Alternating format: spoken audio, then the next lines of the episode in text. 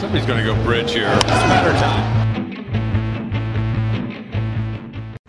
Hello, everybody, and welcome back to the Gone Bridge podcast, episode nine. I'm here with Alex Clausen and Steve Brady. How are we doing today, guys? Beantown is buzzing today, boys. I'm ready to go. I'm excited for the episode. A lot of good stuff to talk about today. Yeah, we got a good program planned for you guys. Um, as always, not a ton of Red Sox talk because Chaim's just he's sitting around right now, which is okay. Once he makes some moves, we'll get the ball rolling. But the MLB sure has been buzzing this week. Yeah, a lot of moves. Uh, shout out to the San Diego Padres for really just going all in this season, I guess. Yeah, when I mean MLB, I actually mean the Padres because the Padres went crazy this week. We'll talk a little bit more about them later. But right now, we got a little bit of some Red Sox rumors to go over. We'll start with Kike Hernandez of the LA Dodgers, kind of a utility infielder player he's uh he's a good piece. What do you guys what do you guys think about him? What do we what do we think? Yeah, I mean he's uh for what he is, he's like you said a utility guy. So I don't think that he's gonna bring too much to the table in terms of changing the amount of wins we're gonna get, but I think he'll definitely help us uh, in the process. You know. I think he is the perfect piece. Like when I think of the ideal Red Sox off season I'm picturing pitching first, uh, like 50 feet of whatever else, and then Kike Hernandez is at the top of that second tier because we need second baseman really bad. Michael Chavis is not cutting it. He's not like very consistent. He can hit curveballs. He can't hit about anything else. You know, he came in, he looked pretty good. He's kind of worked his way in and he hasn't really been great. And they need to bridge that gap between what's now in Jeter Downs in like a couple years so I think Kike is going to come in, can hit for a little power. Um, his 162 game average last year, or I guess what would have been last year, 240, not great. 17 homers, 53 RBIs, and a 738 OPS. That's fine. He's pretty cheap, and I think he's probably the best option they can get because Chavis isn't cutting it anymore. Listen, when they brought in Peraza last year, they really expected better. He was a huge letdown, and they ended up even releasing him before the end of the season. And I think Kike kind of fits that same bill. I think he's a, a little bit of a different player than Peraza. Peraza is more of a, I don't want to say a top of the lineup guy because he's not got that talent, but he fits that kind of player profile more where he was a little bit more speedy, hit more for average. Kike's got some pop to his bat. 17 home runs in 2019, 21 home runs in 2018. I mean, he's been a starter for the Dodgers the last four years.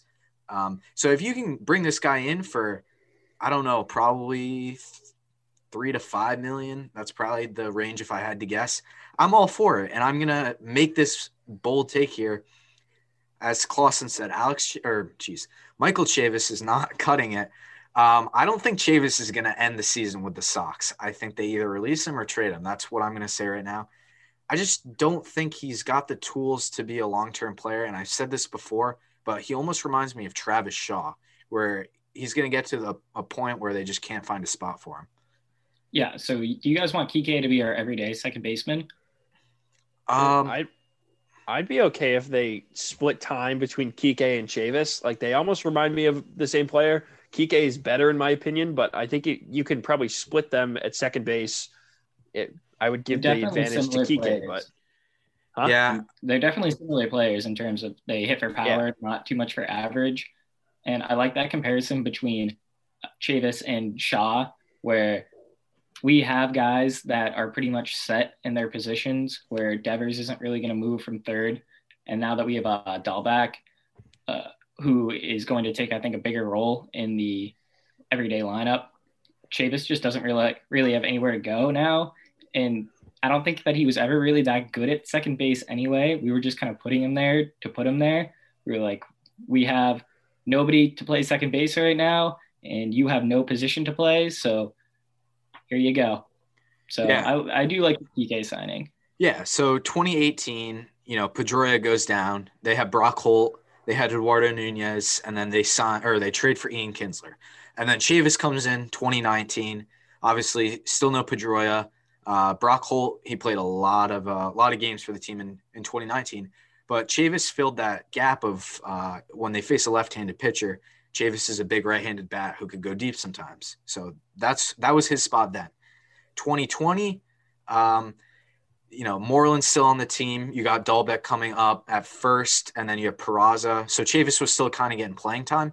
But if they sign a guy like Kike Hernandez, I feel like that kind of just kicks Chavis out of the picture because yes, they're similar players. If Kike was a left-handed bat, I would say all for it. But um, he just hits right-handed like Chavis, so you can't really even play the splits with the two of them. Yeah, they're the same players, so it doesn't really make any sense for them to be a platoon type thing. And I, sense. yeah, and I would rather have um, Kike than Chavis, if I'm being honest. Although he yeah, can play all, all over the place. I mean, so can Chavis. They put Chavis at first for a little bit. I mean, we've put Chavis all over the place. Does that mean probably. he can play everywhere at an efficient level? I probably wouldn't say that's the case. But no, it's, it's like, can we put Hanley in left field? We can't. We sure can. Hanley left we field? Sure no. Is he good at it? Absolutely no. not. now, here's an interesting question for you guys. So, obviously, we have Hunter Renfroe now. And Alex, I know you had said that you had heard some rumors about them talking about bringing Jackie Bradley back still. If we sign Kike Hernandez, he played 17 games in the outfield for the Dodgers last year. Maybe if a guy goes down in the outfield, he could play some left field, right field. You know, he's that all inclusive Brock Holt piece, maybe. That's just putting a band aid on it, I think. I don't really see Kike being a good solution for the outfield. And in terms of utility, I would probably say that a guy like Tzu-Wei Lin has more of a chance to be an effective he's gone. fielder defensively. What? He's gone. He's gone. What do you mean he's, signed, gone? Signed with the Twins. What? Yeah, no more Tzu-Wei Lin. That was a shock to me too. I found that out like days after it happened. I thought that was a guy that he was just always going to be like at least arbitration eligible. Like we were never going to see Tzu-Wei Lin leave. Yeah. All right. Well, that's a game changer. Sorry, sorry to break that. To you. that is now. such a game changer. Wow. It's a sad day. The tsunami is gone. Yeah. You I hate know. to see it. Didn't he? He had what? One career home run. I have no idea. I think it wasn't great. He's an electric player. Love him. Wow. Um, All right. Way to blow up my entire life. Yeah. Sorry to really throw you off. I know you're going to ride that Tzu-Wei tr- train for the next 10 minutes. um, it really was. um, so, yeah, I don't know. We just, I don't know. The second base, the, the, whole right side of the infield, I'm so interested to see what Cora is going to do because, again, Dalbec is he's better than Chavis. We can all agree on that. However, definitely, I don't. I see similar qualities between the two of them. Like Dalbec got off to a really hot start this year. He was like third on the team in home runs, despite him playing like a third of the season. But um, I don't, I don't know. He just he reminds me of Chavis and Shaw too, like a, a big power bat. You know, I think he'll be a good first baseman, but I don't know. The the just question marks is what I see. I think Dalbec's going to be probably pushed out. I I could see him getting pushed out in the next couple of years, where he's a corner infielder. You, know, you have Devers there, who's not going to leave unless for some reason they decide to get rid of him, and then Casas is coming up in the next couple of years. So I guess you could slide Casas into DH. I don't know how he is in the field, but you know, you could flip flop Casas and Dalbec at DH, but I could almost see a situation where you have too many cooks in the kitchen at corner infield. You have, you know, Blaze Jordan coming up the next yeah, five years. Blaze. you can't push that, that guy away. You Is can't he? push that guy away. Yeah. tank. So I feel like at some point there's going to be too many cooks in the kitchen. They're not going to get it. Not going to want to get rid of Casas because he's too good. Devers is too established. Blaze Jordan is too much of an upside. So that leaves Dalbec as the odd man out. So is Blaze, Blaze is what first baseman? He's a corner, corner infielder. Corner infielder. So let's third in high school. Yeah. Let's say twenty. I think he's more projected as a first baseman though. Yeah. Okay. So let's say like 2023, 2024. We have yeah. Devers. Chaim, please lock him up. Devers, Bogaerts. You got Blaze Jordan at first, and then Casas at DH. That's pretty good. Like that's a that's a lot of power. Second? What? Jeter Downs. Jeter Downs at second. Yeah. Oh, that's the other thing is Jeter Downs. I don't think he'll be ready for opening day, but like he could be coming into the picture this year. Yeah, I think he's more of a late call up. Probably, but again, like you don't know what you're gonna get from him. Um, I know he's ranked like 40, what, like mid 40s top prospect. Like he, he's got some promise behind him. I mean, I, I hope he does. We gave up Mookie Betts for him, but uh, I, I don't I don't know. Second base, we're not going to find another Pedroia, and this is the case with a lot of teams at second base. Is it's like a revolving door because there's only a handful of guys who are good with the bat and good with the glove at second, and uh, we've been so accustomed to Dustin Pedroia that it, it could be a couple years until we find that that lock there. Hey, who knows? Maybe we'll throw some money at DJ. I mean, the Yankees, the Yankees sure aren't going to do that. So, yeah, he's. If I had to guess where DJ's going, it's to Toronto. It's the Mets, baby. The Mets? Ah, He's staying in New York. Just I don't. the Yankees. I could see him going to like maybe the Indians. I don't know. Although Why? they don't, they don't They're spend not money. going to spend money. Yeah. All I know is he's not going to be a Yankee next year. you know who also isn't going to sign him? The Phillies. the Phillies have no money. Red Phillies. I think Um, they finally put an offer on the table for Realmuto, which was good. What is it like four dollars? I heard it was three. Yeah, would, would they pull the, the Red Sox card with Jon Lester and just completely lowballed him till he laughed at, laughed out of town? Probably. Red Sox have such a history of doing that, and then offering more money to the guys they shouldn't. Which Yeah, it's we undervalue in-house talent and way overvalue out-of-house talent. hmm In fact, we were right before the show started. We were talking about in-house talent, and Steve, what did you say? What was the stat you had saw?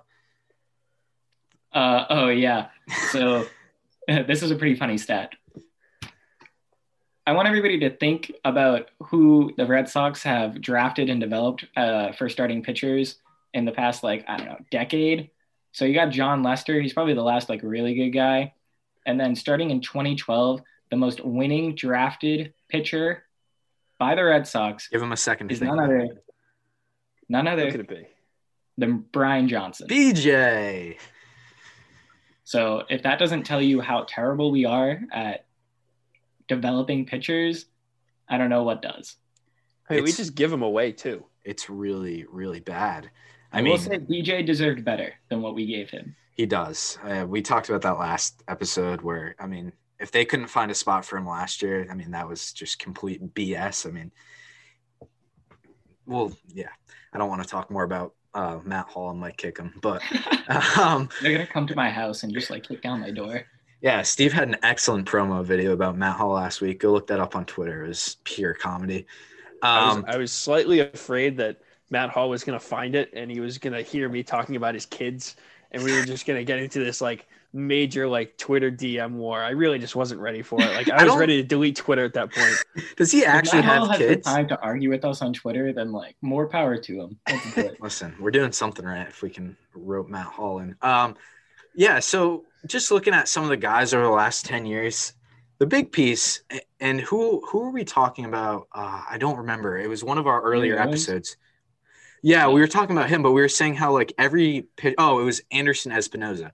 Every player is like compared to Pedro, like next Pedro, and they're complete and utter like horribleness when they get to the team. They're always like, "This is the next Pedro," and then when he doesn't pan out, they they say, "No, that wasn't the next Pedro. This next guy, though, this next, next guy, guy." this is the next Pedro," and then he doesn't pan out, and then they say, "Okay, no, not that guy, not that guy, but this next guy, he's the next Pedro." It's it's horrible. So yeah, Henry Owens in 2014 was our number two prospect, and he was getting the comparisons to Jon Lester. He was a big left-hander. He comes up and just lays a complete egg. So let's see, in 2015 he pitched 11 games for the team, 11 starts, a 4.57 ERA, which is not good. But again, that's only his rookie year. And then the next year in 2016, five starts, 6.95 ERA, never pitches again in the bigs. So I think it's partly a case of just having really bad. I don't know if it's just bad pitching coaches in the minors or if it's we pull guys up too early and they're not ready.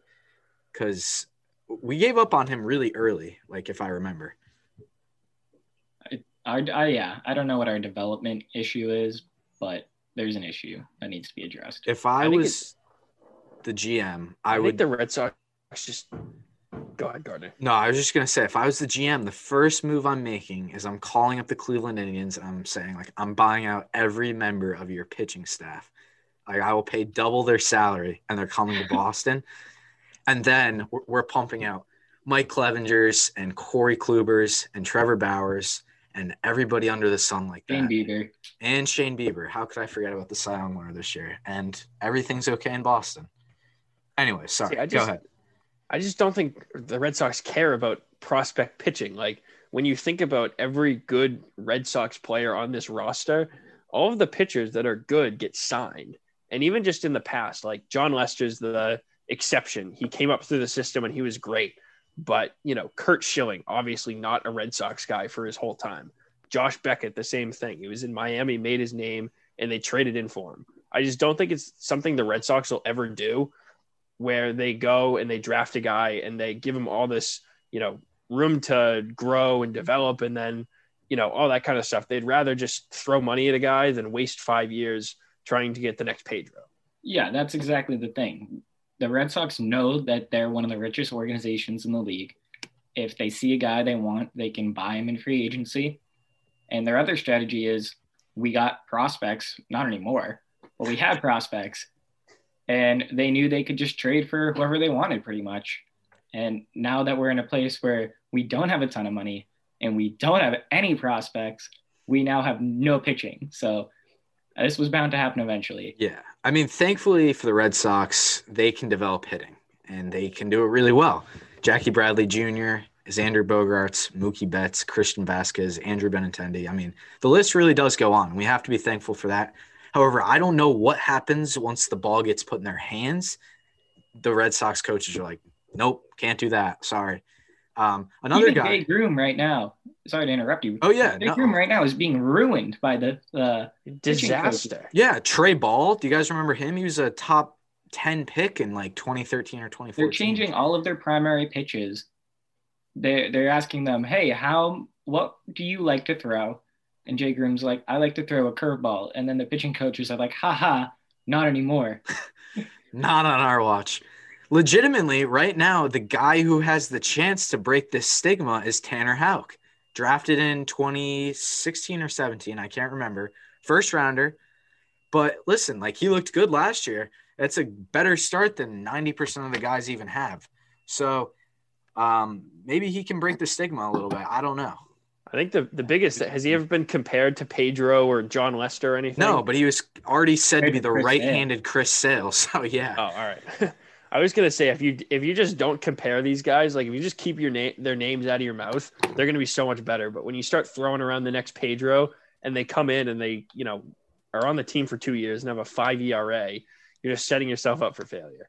Yeah, I mean Anderson Espinoza hasn't even pitched since the Red Sox traded him. Like, how can you say that about a guy and then just not throw a baseball for the next four plus years? Like that's The other guy. insanity. The other guy was um, Michael Kopech, who they traded for Chris Sale. That's right. I think he's had like other issues, but yeah. He's uh, I think he just came up for the White Sox two years ago, and he didn't pitch in 2020.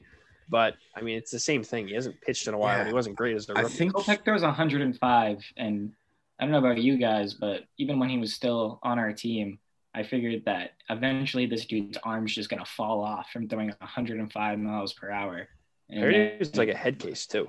yeah, Is I he? think he's got think so. some. I don't know if it's depression got or some something. yeah, Issues going on. yeah, something was going on there that I think kept him off the field last year. Unfortunately. Um, yeah, But yeah, no, I mean, he still was like, we traded him and he was like a decent prospect.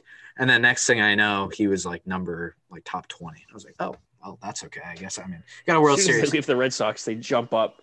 I'm not going to complain. I like can't complain about anything Chris Sale trade related because we won a World Series. Um, yeah, but we got what we want. Exactly. Yoán Moncada was the second baseman of the future. He's a good player still, but um, he's not top prospect worthy.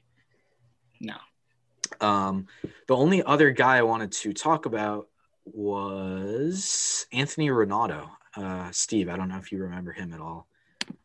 Va- vaguely, yeah. 2014. He was a top, I think, what did it say? He was number nine for the Red Sox at the time. So I'm a big Cape League guy. Love the Cape League. In fact, uh, I used to go to the camps every summer, and Aaron Judge was one of my coaches one year uh, for the Brewster Whitecaps, which is really cool.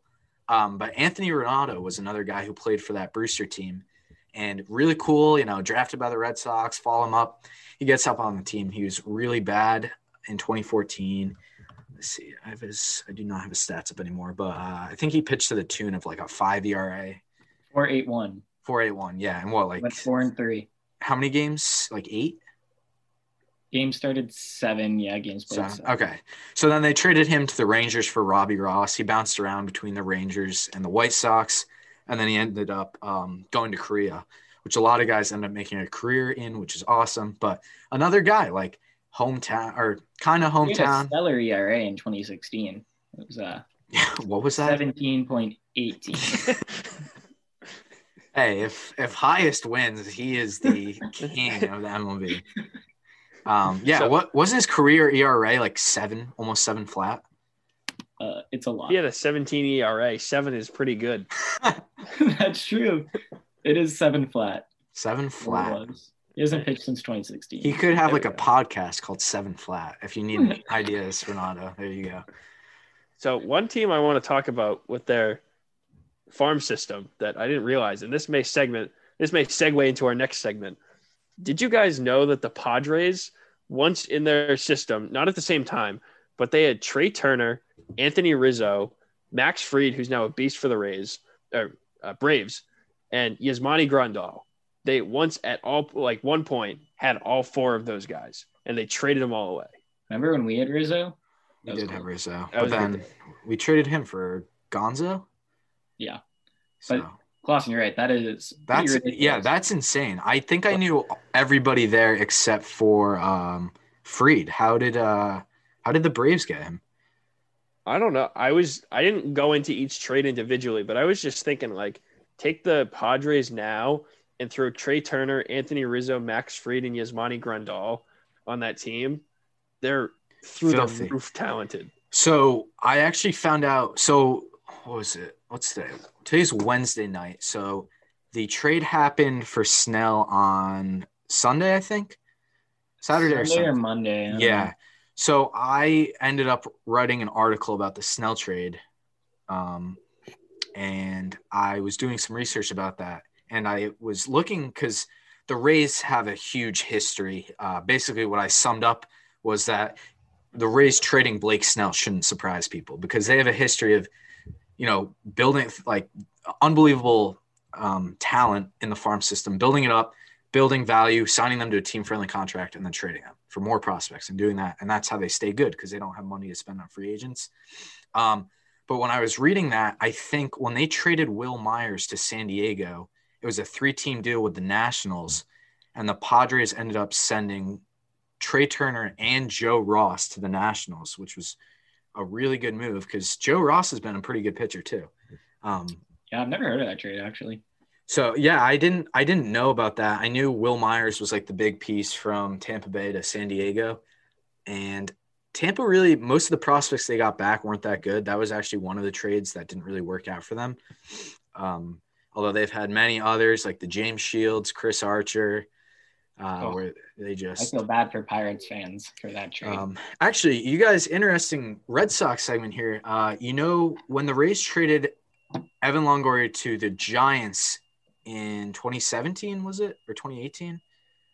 I can't remember what it was year. 2018. You know who the big piece was from the Giants to the Rays, who's actually on the Red Sox now? I have no idea. Christian you've. Christian Arroyo. Christian Arroyo. he was really? like the top prospect at the time. Uh, hasn't really panned out. I don't. He's another guy who he could fill some reps at second this year. I don't really know. Um, so yeah, just a lot of interesting things. But um, yeah, let's get let's get a little bit more into the Padres So stuff Gardner. here. Yeah. One thing real quick. So I pulled up the Max Fried deal. Mhm. This is this hurts. Oh boy. So it was six player trade. So the Braves got Max Fried, Jace Peterson, Mallex Smith, and some infielder Dustin Peterson. he's. I think he's on the Dodgers now. So, but the big P, I mean Max Fried. So let's just say Max Fried is the only guy in this trade. The guy that the Braves got back was Justin Upton. Oh. Oh. Think of that now. Good Max Fried for Justin Upton. Wait, you mean the Padres got Justin Upton, right? yeah, the Padres got Oh, Justin Upton. You wouldn't be caught dead making that trade now.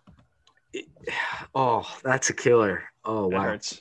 I um the other day I was watching um a documentary actually about it was called Knuckleball. It was really good. And actually the uh, really interesting and coincidental part about it was the night I was watching it, Phil Niekro died at like the same time. So rest in peace, Phil Niekro, legendary knuckleball pitcher. Um, but the documentary was centered around um, R.A. Dickey, uh, Tim Wakefield, and then um, they had like mentors, well, like kind of like Phil Niekro and the older knuckleball pitchers, um, just kind of like showing them the ropes.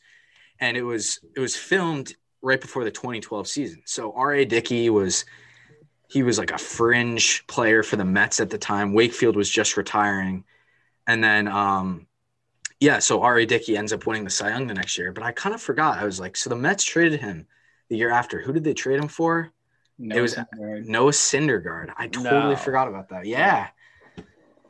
Um, that hurts. Yeah. Wow. R.A. Dickey was good though. He was good. He was good. Uh, actually, a really good trade by the Mets. I mean, he was older at the time. He was like older, mid to older 30s. And Knuckleball is last. They last a forever. while. They n- last. I mean, yeah, even right. Dickey pitched for another six seasons after that. Yeah. Yeah. Um, and yeah, Phil Niekro pitched like 20, 24 seasons, which When is did Wake retire? I feel like he. 20. He was there forever. Yeah. No, he retired after the 20. longevity stats. Yeah, he that's was like right. a 20 year guy. like Wakefield was a great pitcher for the Red Sox, but he holds most of those like negative team records just because he was around for so long, um, Yeah. which just accumulated. So I thought that was interesting. Um, but anyway, Padres wise, they're looking quite scary, and I'm happy that we are in the American League and they're in the National League. And I hate, I would hate to be the Diamondbacks, the Rockies, and the Giants right now. Yeah. Padres are That good. hurts. Padres Padres are are good. really good. They had what the third best farm system before trading for Snell, Mhm. and then they didn't even trade. What they what was the highest prospect they traded? Number three, number four. yeah, number three. So I'm pretty sure they're still probably in the top ten for farm systems, even after trading for Darvish too. Yeah. pretty much nothing for you, Darvish. Yeah, so they gave up a ton of pieces. I think it was um, six top 15 prospects, and then Zach Davies, which he probably would have fallen out of the rotation anyway because of Darvish, and then a backup catcher for the two of them. Um, however, they still got to keep their top prospect, Mackenzie Gore, who's the number three prospect in all of baseball. And right now, like he was projected to come into the rotation this next year. I don't even know if he's going to have a spot now, which is crazy. And then uh, in the Snell deal, they traded one of their catching prospects. However, he wasn't even their top catching prospect. They were still able to keep that. And the guy, the guys they gave up were they were expendable pieces. I mean, they were expected to develop into good talents. But as we've said about the Red Sox, like you can't count on any of these guys. No, the Snell trade is a great trade for the Padres. Not only because Snell is one of the top pitchers in the league, 2018 Cy Young Award winner, but he's got three years of control left, and he's making pretty much no money. I don't know what the exact number is, but I know it's like pretty much I think it was around thirteen million, like Yeah, really For low. like a premier pitcher in the league, he's Half of what he should be paid. Yeah. Yeah. The entire Padres rotation before Darvish, and this is including Clevinger. Um, so it's Chris Paddack, Dinelson Lamet, um, Blake Snell, and then who am I forgetting? Uh, I guess Mackenzie- Gore. Yeah. Uh, the th- five of them combined were making $28 million. That is insane. That's Nothing. Chris Eight Sale mi- makes that much. Exactly. It's $8 million less than Gerrit Cole alone, which I don't know if you guys knew this, but he gave up a lot of home runs last year. He did. He I think almost the most. Almost. And when you pay a guy that much money, you kind of like hope that he doesn't do that. The opposite is what you would hope. Yeah. For. And the funny thing is that they have him for like nine more or eight more years. A So long time. Yankees But here's- fans. Here's Yeah, the thing. This is what we don't take into account. Chicks dig the long ball. And I know I know Gerrit Cole is a married man, but He's living in the Bronx, New York now. This is the big time. I thought he's in the Bronx. He, he hasn't fished in these waters I yet. now he's, he's fishing with dynamite now. I have a funny story. I actually totally Gerrit Cole lives in the Bronx. no. I actually know where Gerrit Cole lives. This is not to sound creepy. Um, I the place I work at, this guy came up to me and I was Where wearing a Red Sox hat. I work at an ice cream shop. So Rafael Devers, you ever need some ice cream, I'm your guy. Um, so I'm working at the ice cream shop. I'm wearing this Red Sox hat, and this guy comes up to me, and he was like, "Hey, like you a big baseball fan?" I was like, "Yeah," and he goes, "Oh, I just ran into Gerrit Cole." Like, just throws it out in conversation. I was like, "Oh, no way! Where'd you see him?" And he was like, "So for those who are not from Connecticut, uh, the towns on the coast closer to New York City are like just very, very rich." So he was like, "I was in Greenwich walking, which is a super nice town, and um." some guy had just bumped into like this guy's mailbox and this guy was out um like fixing the mailbox and he was like complaining. He's like i think he said he was like oh i'm on the yankees like i shouldn't have to do this. And the guy was like sorry for like asking but who are you? And he's like oh i'm Gerrit Cole. And the guy looks him up and he's making 36 million dollars a year What was Gerrit Cole complaining about? What getting Someone- his mail? Yeah, no, like someone I think bumped into his mailbox or something, like something just like really ridiculous. But the guy was telling me the story how like his son was like, You didn't know that was Gerrit Cole? And he's like, No, he looked like a regular old Joe. So I thought that was pretty funny.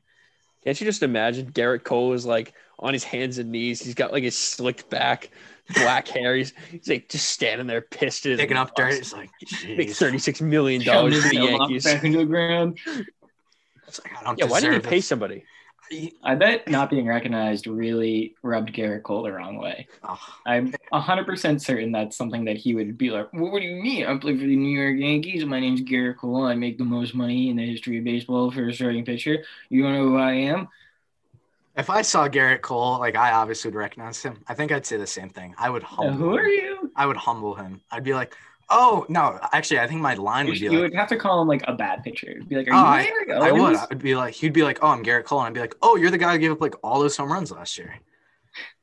you Henry Owens? A nice house Yeah, Owens. I've never seen Henry Owens and Gerrit Cole in the same house or like same room. I'm just saying, it could be the same people. Do you guys think Yu Darvish is good? Because I personally No. think that he got like he had that good year and that shortened season last year.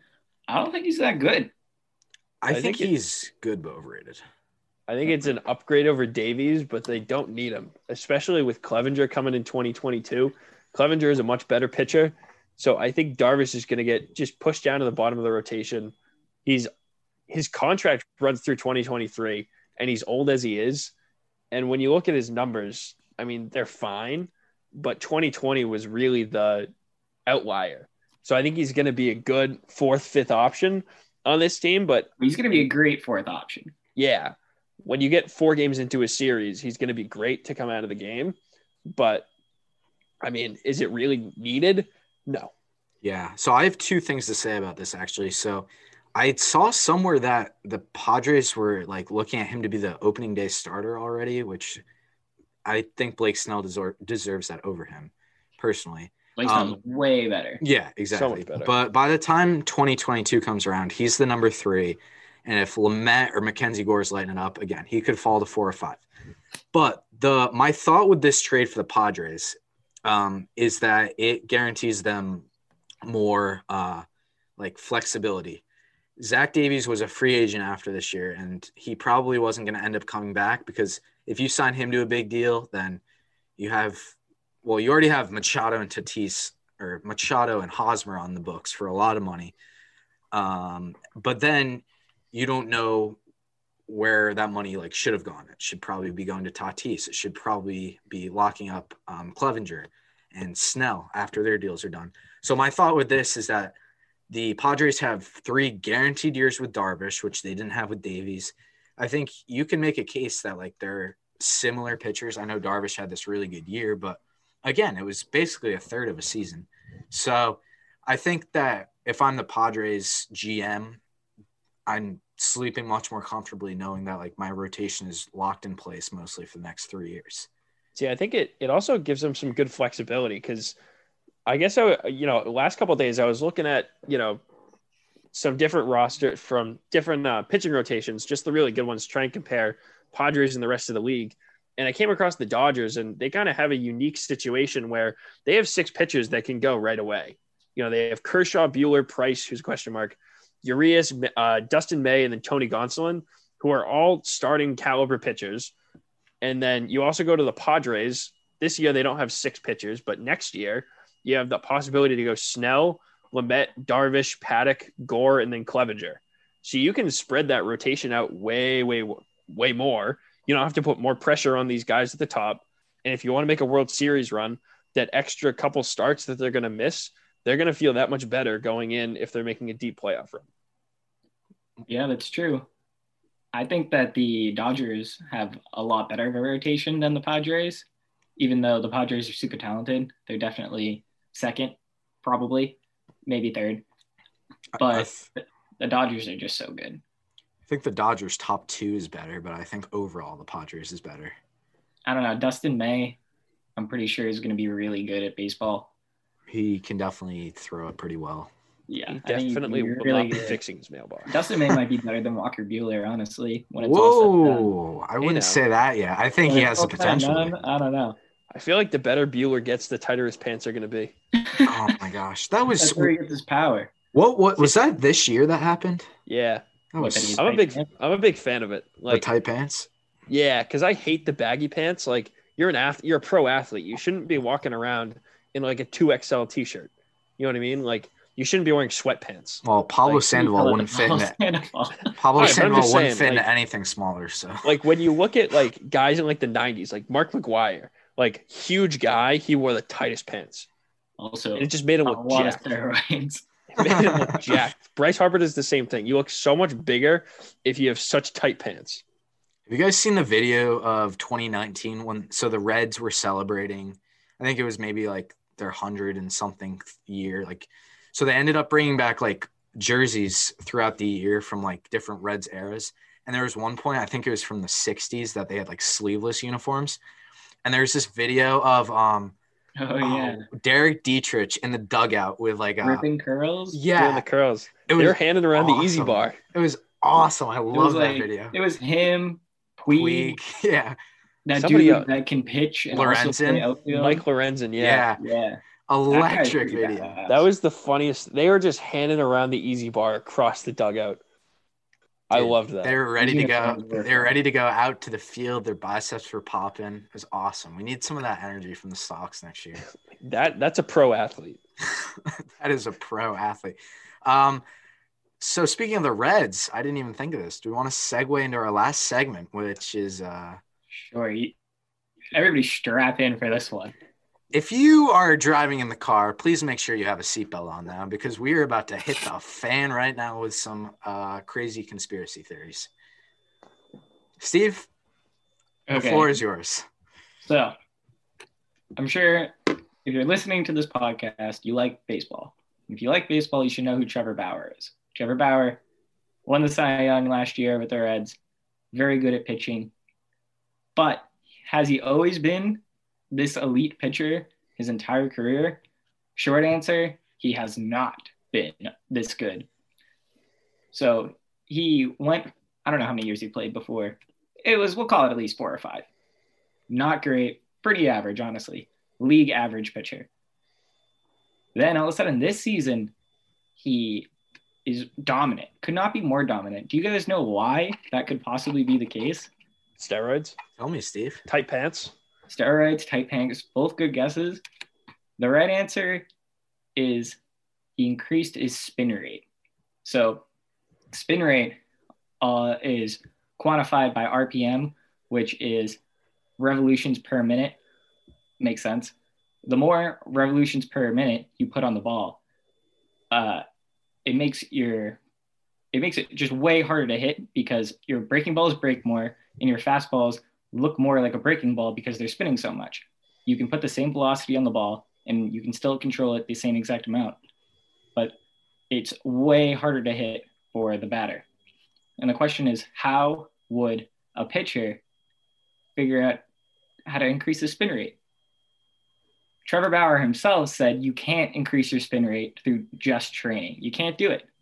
Uh, is that surprising to you guys?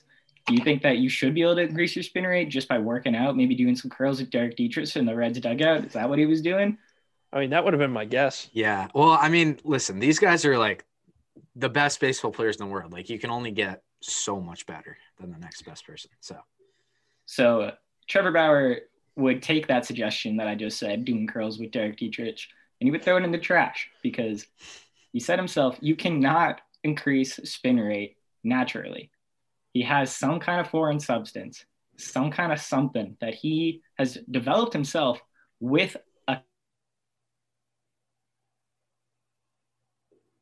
no. substance for grip on the baseball to increase spin rate. And look what happened to it. Like he, I don't know if you have the stats clause in, but No. he literally in 2018, I think it was a couple years ago, whatever, said, "I'm too good of a person," something like that. His morals would I never have the allow tweet him- up. Do you want it? Yeah, read the Hold tweet. on, hold on one second. Before we keep going, Steve, I think you for some reason cut out the recording there. So he he was working with a scientist, correct? That was He was what I working with a literal chemical scientist Yeah. to develop the best possible foreign substance for grip. Guys had used pine tar, obviously. The big one, I think, is uh, bulldog and sunscreen. That uh, is a pretty common one. Everybody in the league's using uh, this foreign substance, besides the Red Sox, because we stink. But people don't know what he has because he made it himself. And all of a sudden, his spin rate went up. Clausen, let's hear the tweet. So this is a two-part tweet from 2018. So he said, "My fastball is about 2,250 RPM on average. That's like pretty average for the MLB. I know for a fact I can add 400 RPM to it by using pine tar. Look how much better I would be if I didn't have morals." Right. So And then We- he, he said that pine tar is a bigger competitive advantage than steroids. So, doing some of the research uh, that we did for this, we came across that Bauer has known about this for a long time. And we think that Bauer knows that every pitcher basically does do this. But Bauer was one of the lone guys who was not doing this because he had morals and wanted to play the game the right way. And in fact, there was one inning in, was it 2018, where his spin rate, like for the one inning, was like 400 RPMs higher, and then it went right back down to where uh, he was averaging the next inning. And reporters called him out on this, and they were like, "How'd you do that? Like that's not right. Like you should not be able to do that. No, not, not at all. And why did it go back down? Like if you're able to do that, why aren't you consistently still doing it?" And he was like, "Listen." He threw out the name of this article. He was like, "Go read this article, and you'll find out more." Basically admitting, like, "Hey, like." Squint, squint, like this is what I did, but I'm not going to directly say it. Before the Astros' whole cheating scandal with the trash barrels and the Stein stealing, Trevor Bauer was on their case about increasing their pitcher's spin rate. And if you look at their pitchers, Gerrit Cole uh, was always subpar for the number one overall pick on the Pittsburgh Pirates. Went to the Astros, spin rate went up. Fun fact Gerrit Cole and Trevor Bauer hate each other. They were high school or college teammates. What are you going to say, Clausen? So I was gonna I I have more stats in case people haven't caught on. I'm the stats guy. So your local stats guy did a little digging, and I did the Bauer Cole comparison between when theoretically they weren't on this foreign substance and when they were. So.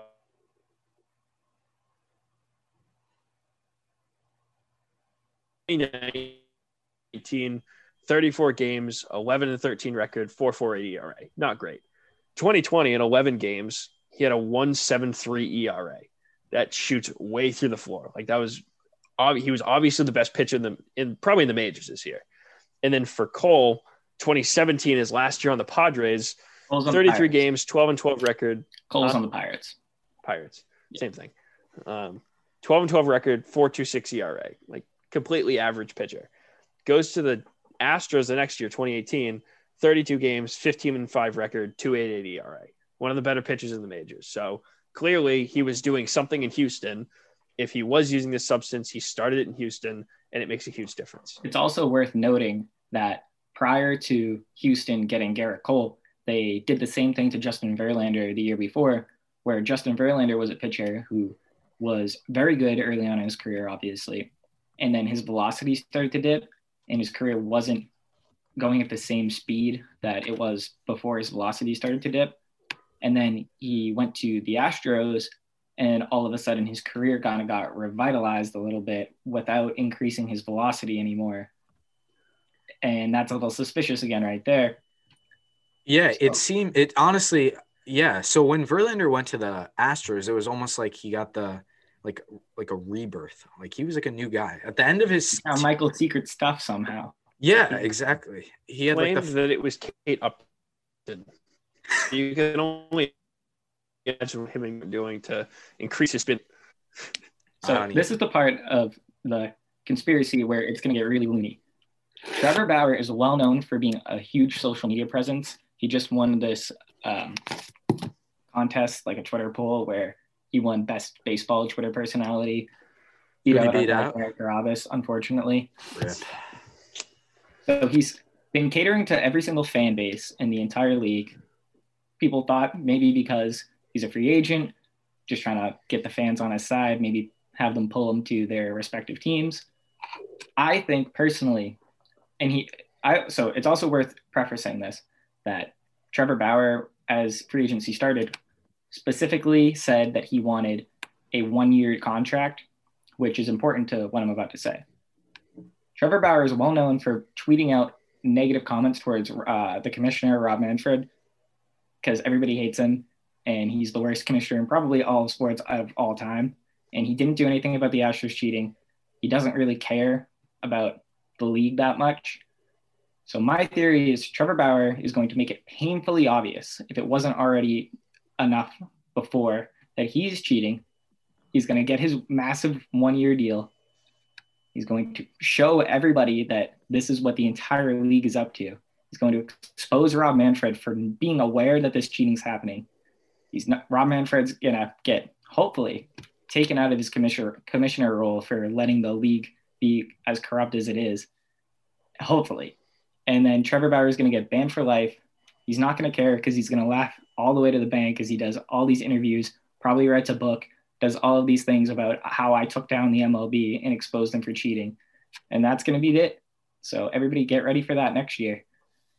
Yeah, so that's uh, that's it's a very bold take. However, um, it makes sense. So yeah, if if Bauer wants to over the next couple years, like really expose the MLB with this, you're right. He's gonna want a one year deal next year, maybe a one year deal year after, getting like thirty million dollars a year, if not more. Like max out on his earnings, and then I think you would use the word martyr, right? Like Yeah, he's going to be a martyr for the entire like baseball world because everybody hates Rob Manfred so much. Right. So in the MLB, it's it's known that like pitchers are going to use foreign substances. That's the thing.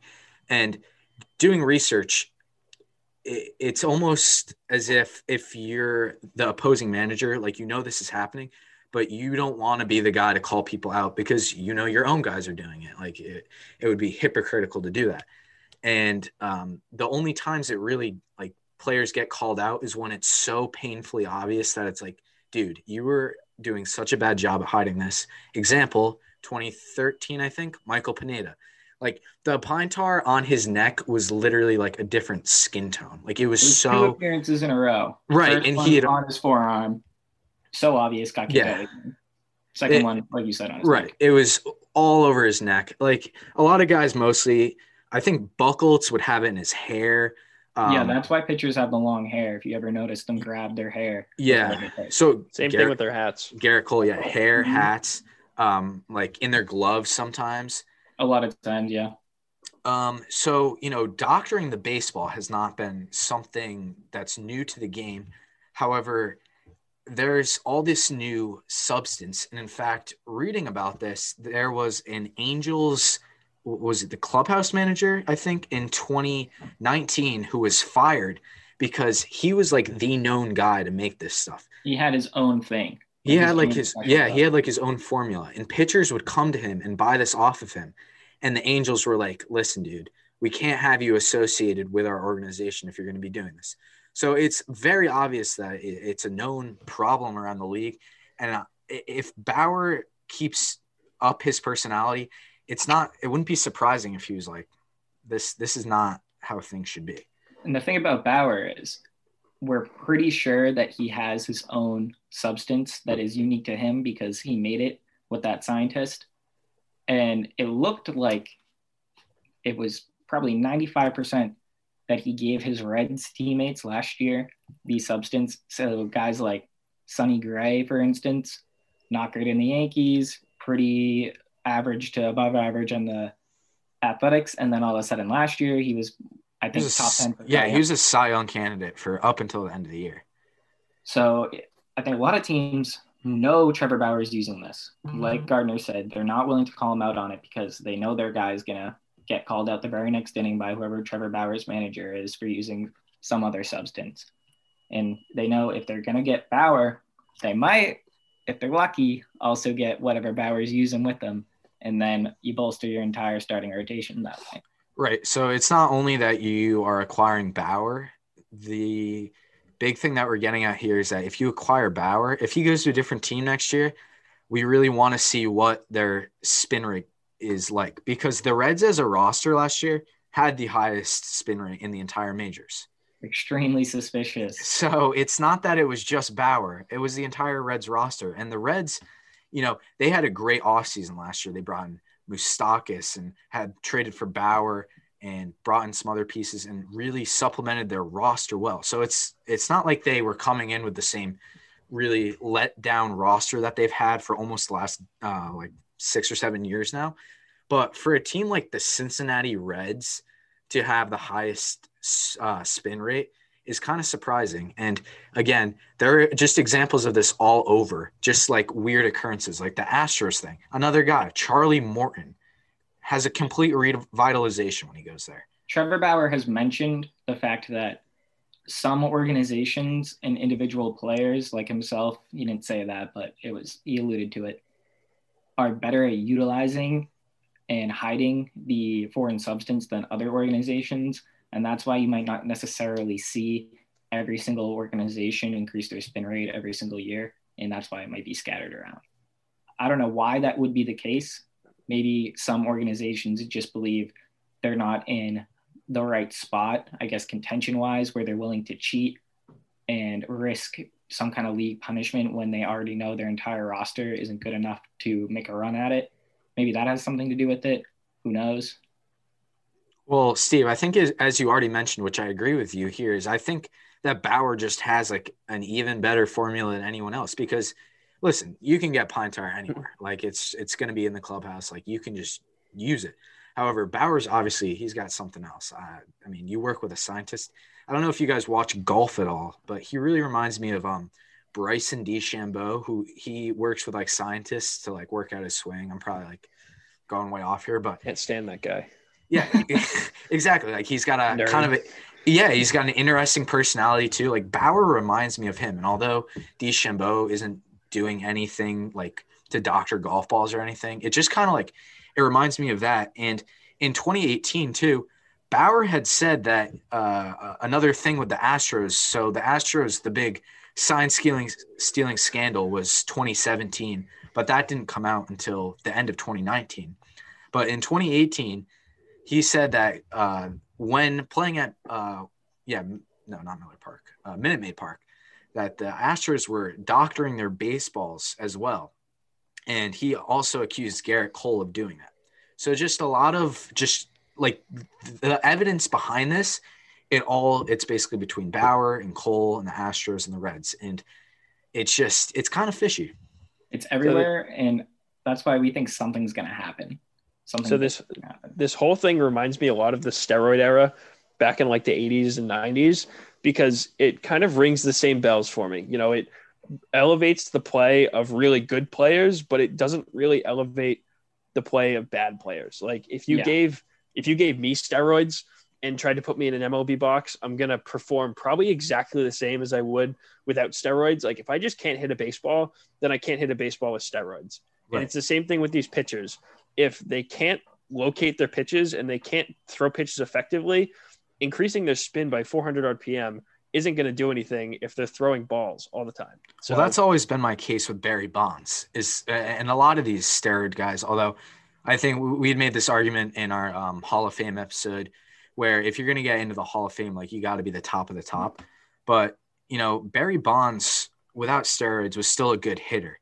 Um, but you can't give a guy steroids and have him make that solid of contact 73 times in a season. Like you just can't, steroids aren't going to magically do that for you. So, have you guys ever seen? There's a super famous clip from a Cardinals game. I'm like 99% sure it was Yadi, but Mm. he got the pit. They threw the pitch and he ripped his mask off. He didn't know where it was. He thought it was in the dirt and he looked down and it was stuck to his chest his- protector. Yeah. Yeah. I wonder how that happened. Maybe Yeah. there was something sticky on the ball. Exactly. Or even a, yeah, chest protector or ball too. Um, it's just, it's all very interesting. And another thing too, which we see more and more every year is just how many baseballs each pitcher goes through every game. It's like once a ball is thrown, um, and it it doesn't, it's not between the pitcher's hand and the catcher's hand and the, the gloves, it has to be replaced. Yep. It's like any dot of dirt gets on the ball, it needs to be replaced. And it, it never, it, it's it's gotten worse over the years. It, it it's been that way for a while. But I mean, you talk with like your parents growing up or your grandparents, they weren't going through 12 dozen baseballs in a game. No. Yeah. so Um, I guess long story short, short, Trevor Bauer is cheating. He has alluded to it multiple times by talking about spin rate increase, calling out other teams for spin rate increase, and the stats are just there. So Trevor Bauer, I think, is going to do something between himself, all of the pitchers in the league, and Rob Manfred, where the entirety of the MLB is going to be exposed for this scandal of spin rate increase. So the last thing I'll say about this is that Trevor Bauer from 2019 to 2020 had the biggest spin rate increase in the history of the majors. I don't really know what else I need to tell you. Look at the numbers. So basically, all we're saying is just um, we found this news. We wanted to share it with you guys. We kind of wanted to be some of the first to hop on this story and talk about it and just get some bold predictions out there about this because um, Trevor Bauer is not one to step away from a, a good argument. And um, he's had, he has morals. I, I think he's a good guy because he wasn't always doing this but I think he just hates Rob Manfred and the Astros this much that he's willing to sacrifice part of his career. He's doing this for the benefit of the league at the expense of himself. And I truly Right. believe that. And- And it's a pro Trevor Bauer podcast. We just love trend. We just love setting trends. It's Listen, such an interesting story.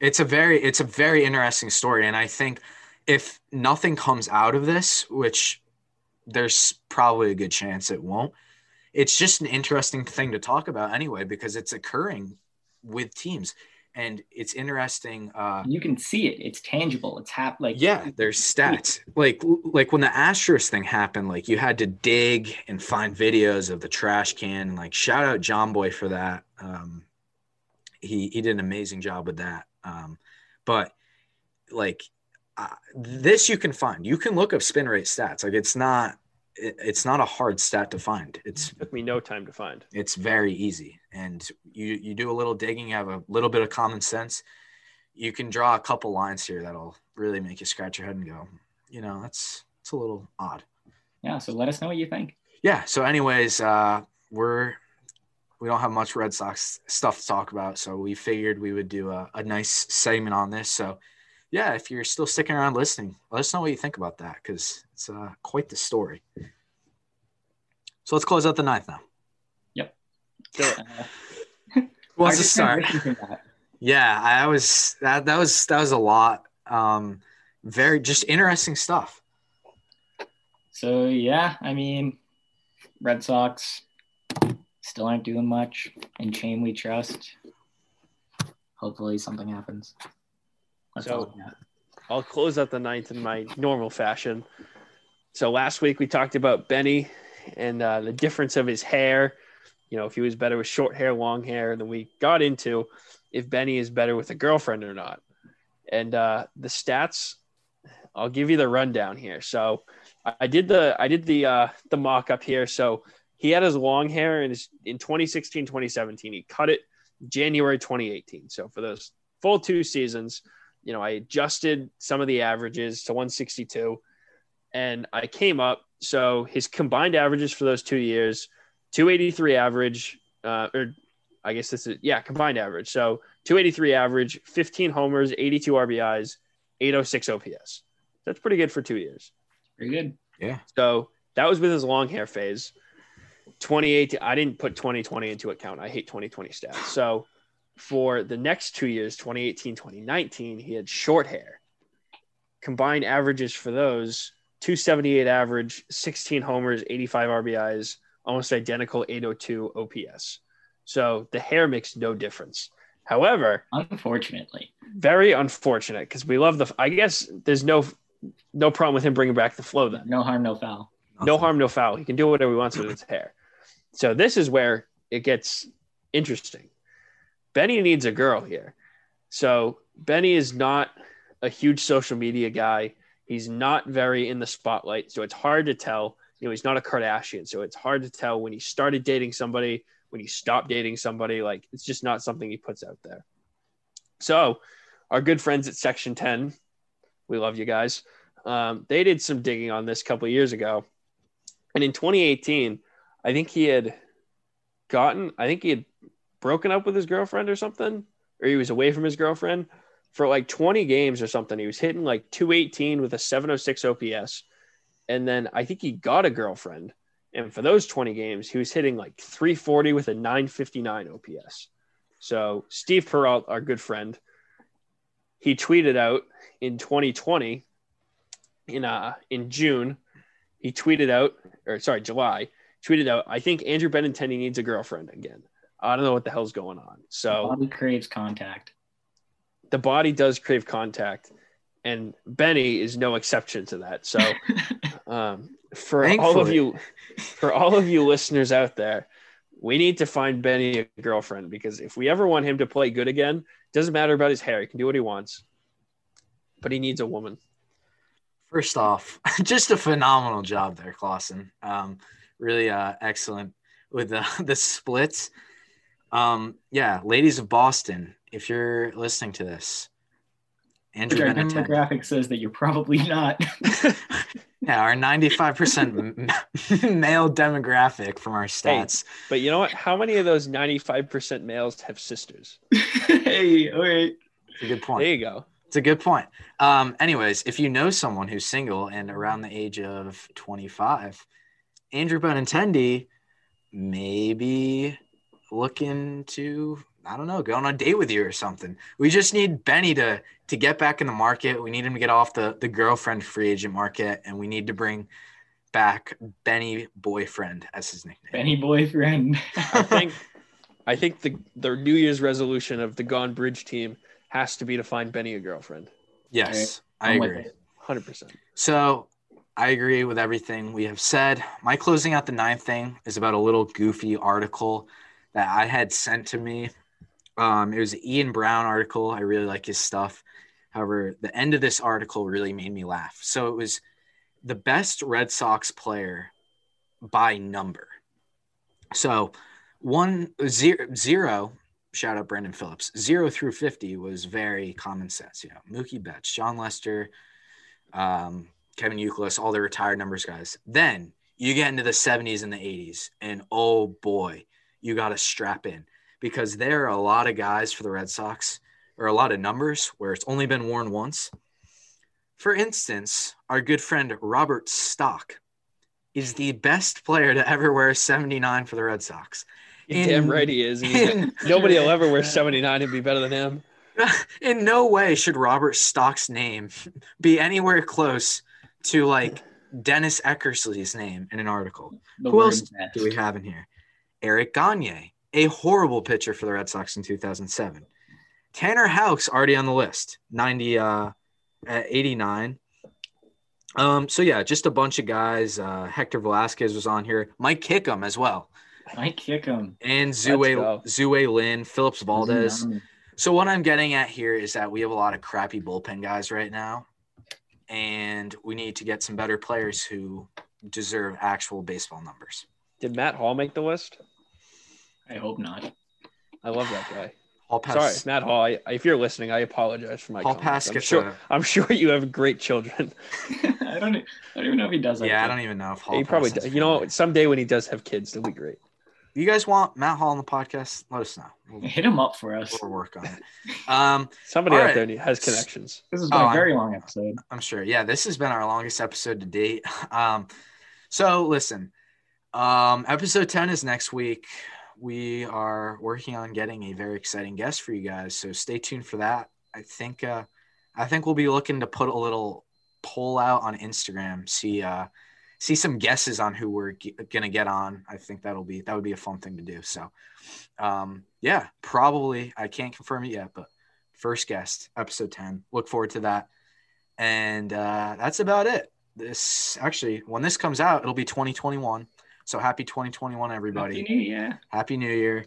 We are still living in the dreadful world of 2020 right now. So we got a full another day before that. But anyways, happy New Year's to all our listeners. Thank you through make, making it through this episode. It was a very eventful one, despite being a little short on the Red Sox hockey end. Um, so if you enjoyed what you listened to, downloads help us out greatly. Download our podcast on Spotify, Apple Music, Google Podcasts, or wherever you get your podcasts. Shoot us a follow on Instagram at Gonebridge Podcast and Twitter at Gonebridge. And we will see you next week with hopefully a fourth member of the team for episode 10. See ya.